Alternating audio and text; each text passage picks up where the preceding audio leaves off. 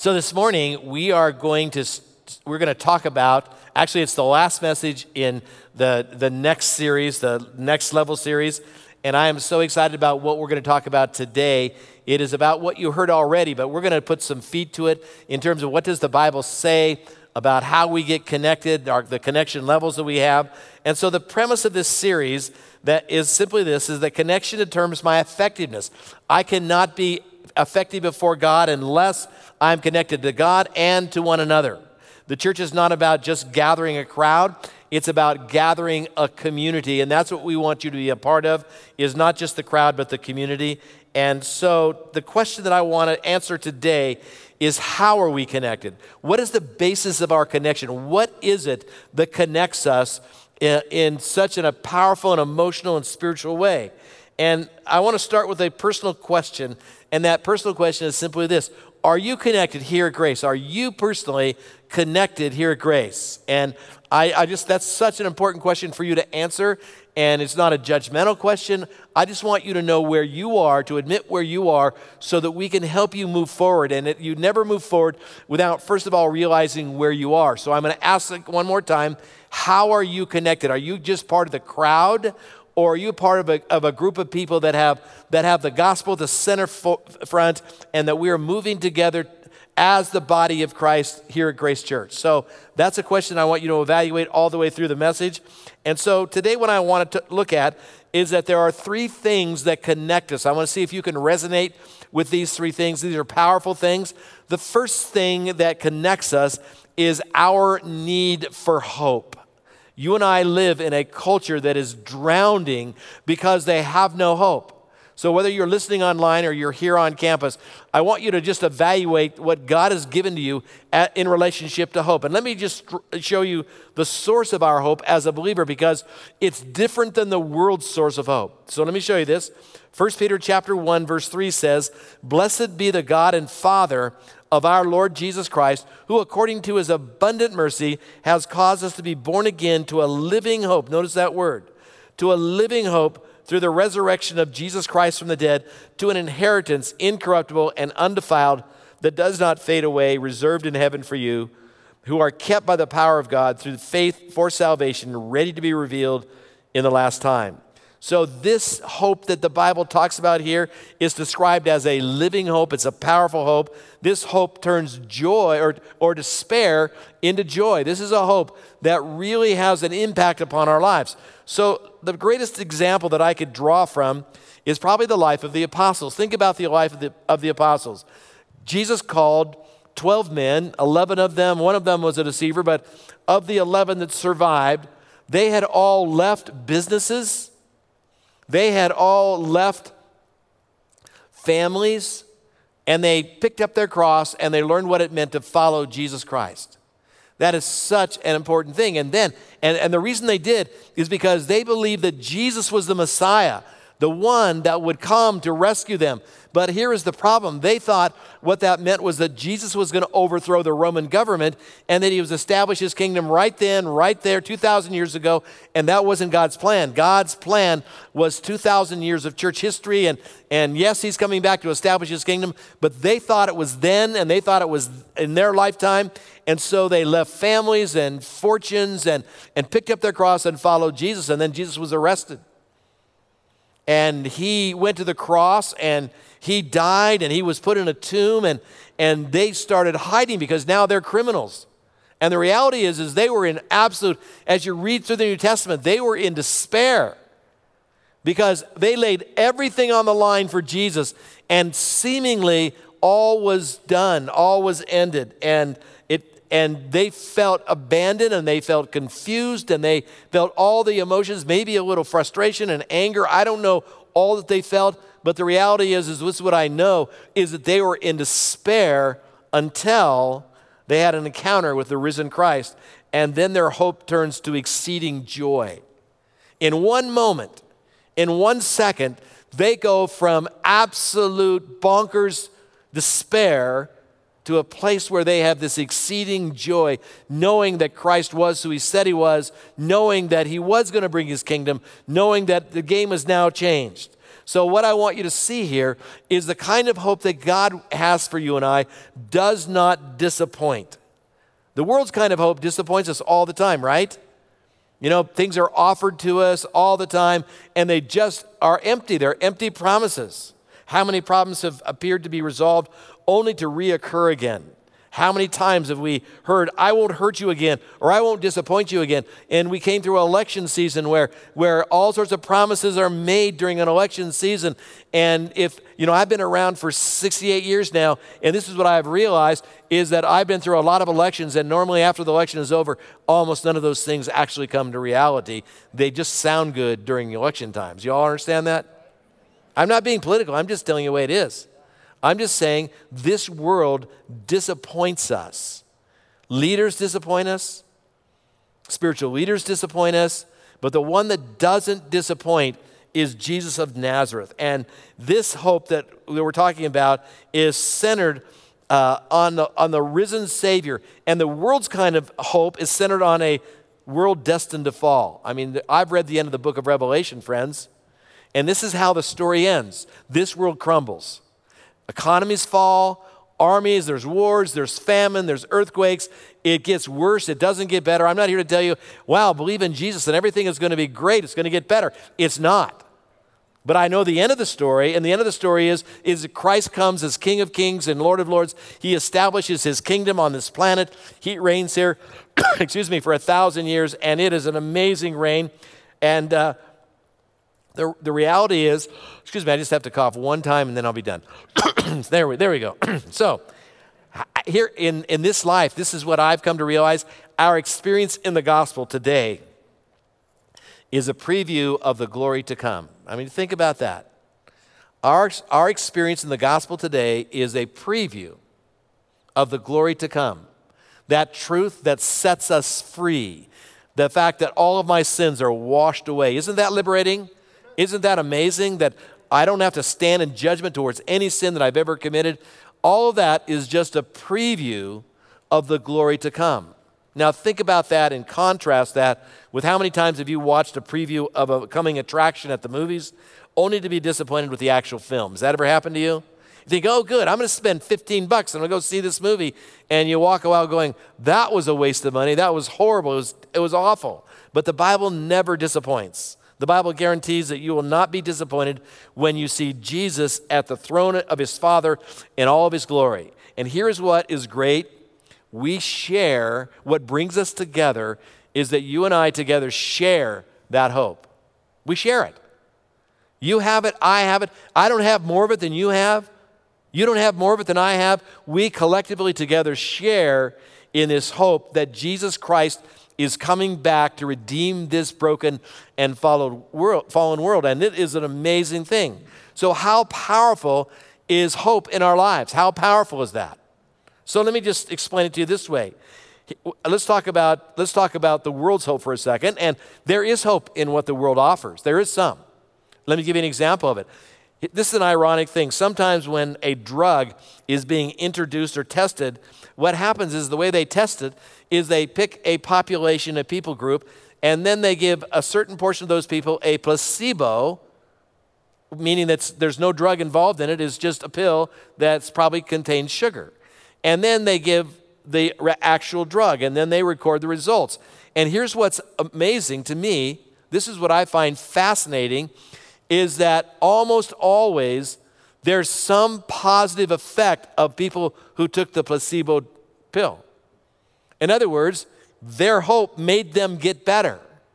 Somehow, some way, even to the point where this is what's really fascinating. In some studies, they have discovered that in some, in some instances, 50% of the people got better. I mean, 50% just taking the placebo got as, got as better as those taking the actual drug.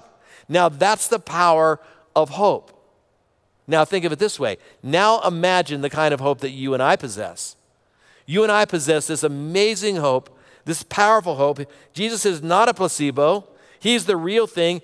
And all of that is foreshadowing the things that are to come, the guarantee of things that are going to come. The fact is, is that you and I are given the Holy Spirit. The moment we believe in Jesus, we're given the Holy Spirit that seals us until the day of our redemption as a foreshadow and guarantee of the things that are to, that are to come. And that should get you excited about your faith. That should get excited, get you excited about the connection that that brings. And think about this the person sitting next to you shares that same hope. The person sitting next to you, more than likely, if they're a believer, shares that same hope that you possess. And that is, there's this supernatural connection that I can't explain. I've had the opportunity to travel all over the world, and I've, been, I've done a lot of work in Russia. And uh, don't speak the language hardly at all. I know enough to get myself in trouble. You know, I can you know, say hello and goodbye and, you know, where's the bathroom, those kind of things. Those are essential things. But I don't speak the language. But as I, as I go and I meet with believers there, even before, the, even before the interpreter shows up, I know and understand there's this supernatural connection that I cannot explain with words. People that look different than me, that act different than me, maybe even have a different worldview than me, but they have the same belief that Jesus is the King. We have this supernatural connection, and it is mind blowing that that happens, but that's the basis of our connection together. So I can come from someone who doesn't think like me, and I can be united together with them because of our shared hope in Jesus Christ. Does that make sense to you? That's the basis of our hope. Then the next thing that connects us is our need for one another. And if COVID taught us anything, COVID taught us that we don't do well alone, right?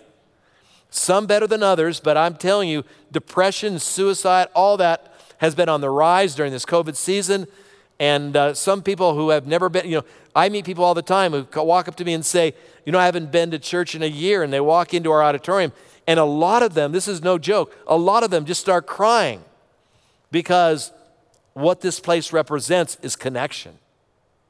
It's connection. It's not it's not because I'm on the stage or we have this amazing worship team. It's because this place represents connection. So we're wired by God to need one another. In fact, that's I want to share three things about our need for each other. First of all, we are wired we are wired by God, I believe, for this connection. And just in case you don't believe that, let me show you this from the Bible. In Ephesians 2:21, this is talking to believers. So if you're a believer, this is God's word for you today. Listen to it very carefully. If you're a believer, if you have received Christ as your Savior and Lord, this is what Paul says to you. Together, we are, speaking of us corporally, together we are his house built on the firm foundation of the apostles and prophets and the cornerstone is Christ Jesus himself. We are, now watch this, we are carefully joined together in him, becoming a holy temple for the Lord. So here's what I want you to see. Don't miss this. If you're a believer, don't miss this. Do not miss this. You are carefully placed into the body of Christ. You may thought, thought you chose your church. Guess again, you were placed. We are joined together by Him, not by our decisions, by Him. This is so powerful. Let me read it to you one more time, just so you get it. Together, we are His house, built on the foundation of the apostles and prophets, and the cornerstone is Christ Jesus Himself. We are carefully joined together in Him, becoming a holy temple for the Lord. We're this, this building isn't the church, we are the church. We, the people, are the church. And we are on assignment from God. And God has carefully placed us into his body. So there's a game called Jenga. I don't know if you've ever seen it, played it. It's kind of a fun game to play. The goal of the game is to pull out blocks, blocks out without causing the structure to fall. You can see it on the screen there. And so when you think about that, I want you to think about that in relationship to church right now, the church. So wouldn't it be sad this would be sad. The goal is to be the last person standing. You pull the last block out, and the whole structure stands, right? So now let's think about that as it relates to the church. Wouldn't it be sad if you removed yourself and nobody knew? The structure didn't fall, nothing happened, there was no damage. What that would mean, listen to me carefully, don't shut me down here. What that would mean is that you're not connected to the structure. That's what it would mean. So that you're, you're just you're just filling space. If you were to leave and no one would care and no one would notice, it would be a pretty sad thing for you. Because God has wired you for connection. Very clearly wired you for connection. And because God's will is for you to be joined together with other believers for the sake of his kingdom, it would, you know, if you're not doing that, if you're not being joined together for the sake of his kingdom, then you're missing out on something dynamic and powerful. And in our culture, in, especially in the West, because I've had the opportunity to travel to the East uh, and spend some time there in the East, what I've noticed is the difference between Easterners and Westerners, I'm talking about Far East and Westerners, is that Westerners focus on their rights, Easterners focus on the corporateness of whatever they're doing. There's a difference in how they even read Scripture. And you and I, because we focus on our individual personalities and what's in it for me, and we're consumers, all those kind of things, what that means is, is that is that oftentimes we're not connected the way God would have us to be connected. And so, a third thing about connection is connection brings balance. The more connections you have, the larger, the larger your perspective will be. Here's what I've discovered I can't tell you how many times that the people around me have talked me off the ledge. Something ticks me off, and I'm getting, you know, I'm ready to get my axe out and whack down the tree, and they're saying, "Hey, Pastor Dan, slow it down, time out. Maybe we should pray about this before you take your axe out." And uh, I'm going, "Okay, we'll pray about it." And then I get my axe out. No, I don't get my axe out. How many times has someone saved you from making a fool out of yourself just simply? Let, let me talk to husbands. Let, husbands, listen to me. How many times has God saved your bacon because your wife said, Stop it? That's not right. Slow down. Think about that. That's how God works.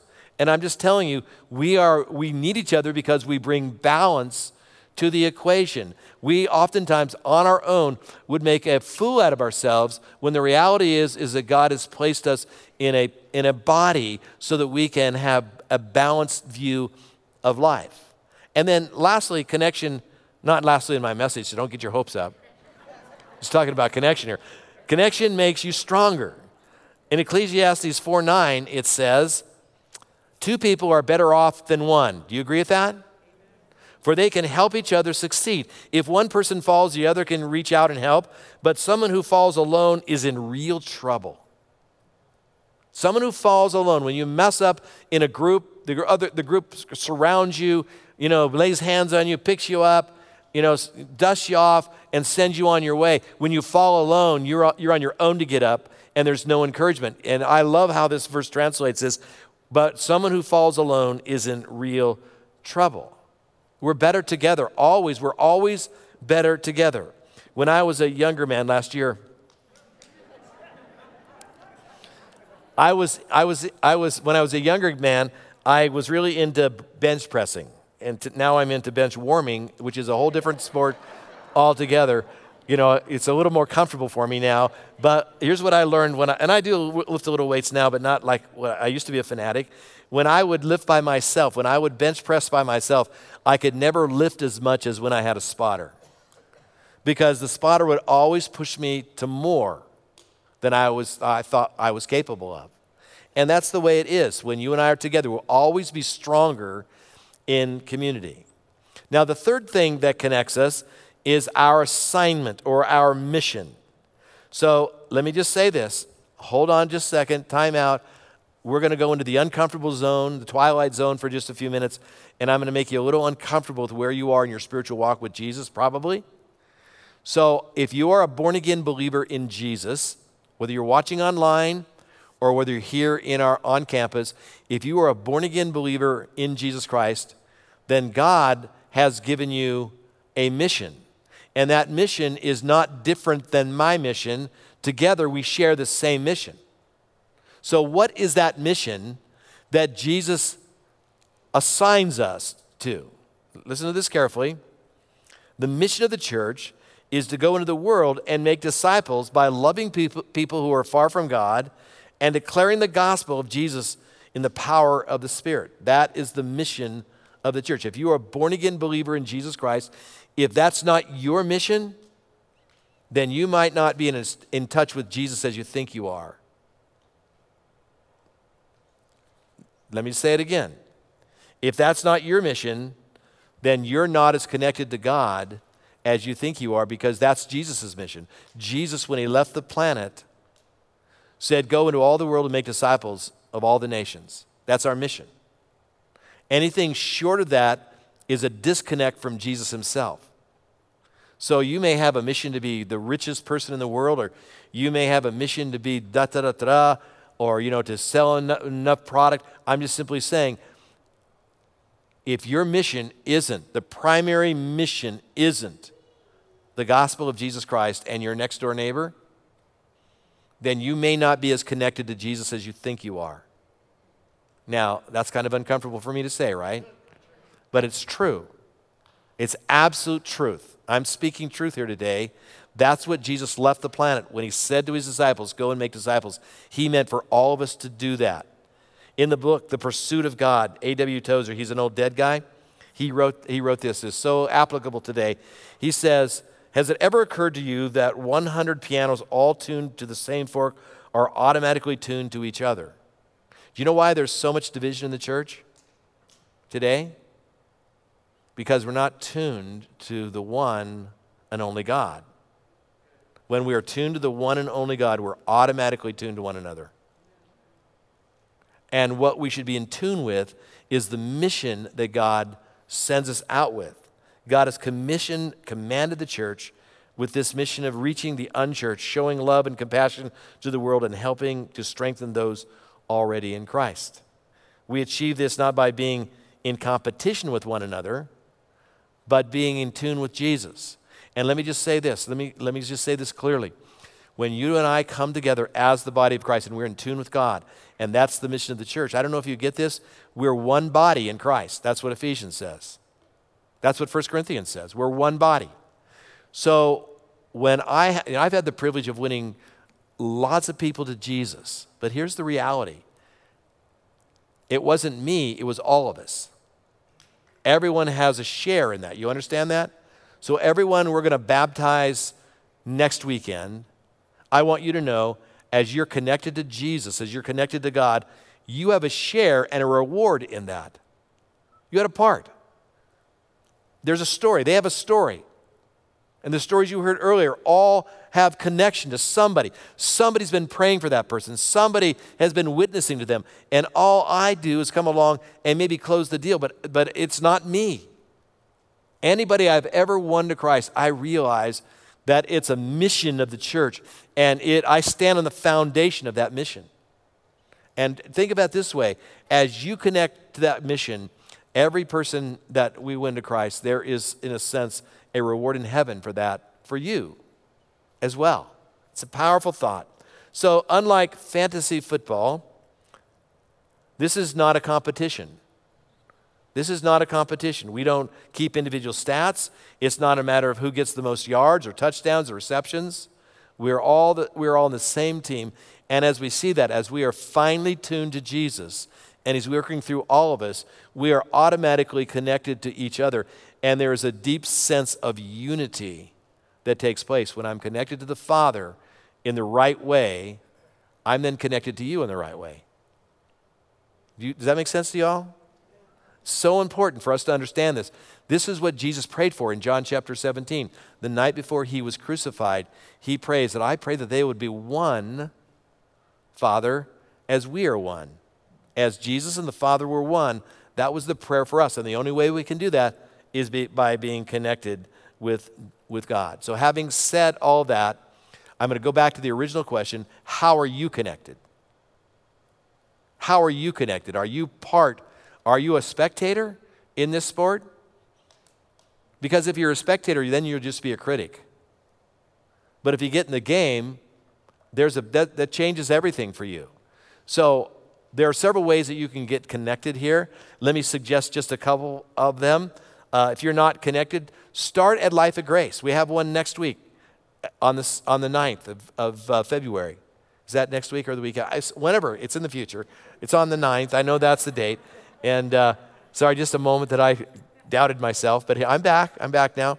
So So if you've never been to Life of Grace, you know, do that. If you haven't been to one of our seven minute meetings, come to one of our seven minute meetings. We'll help you, we'll introduce you to people.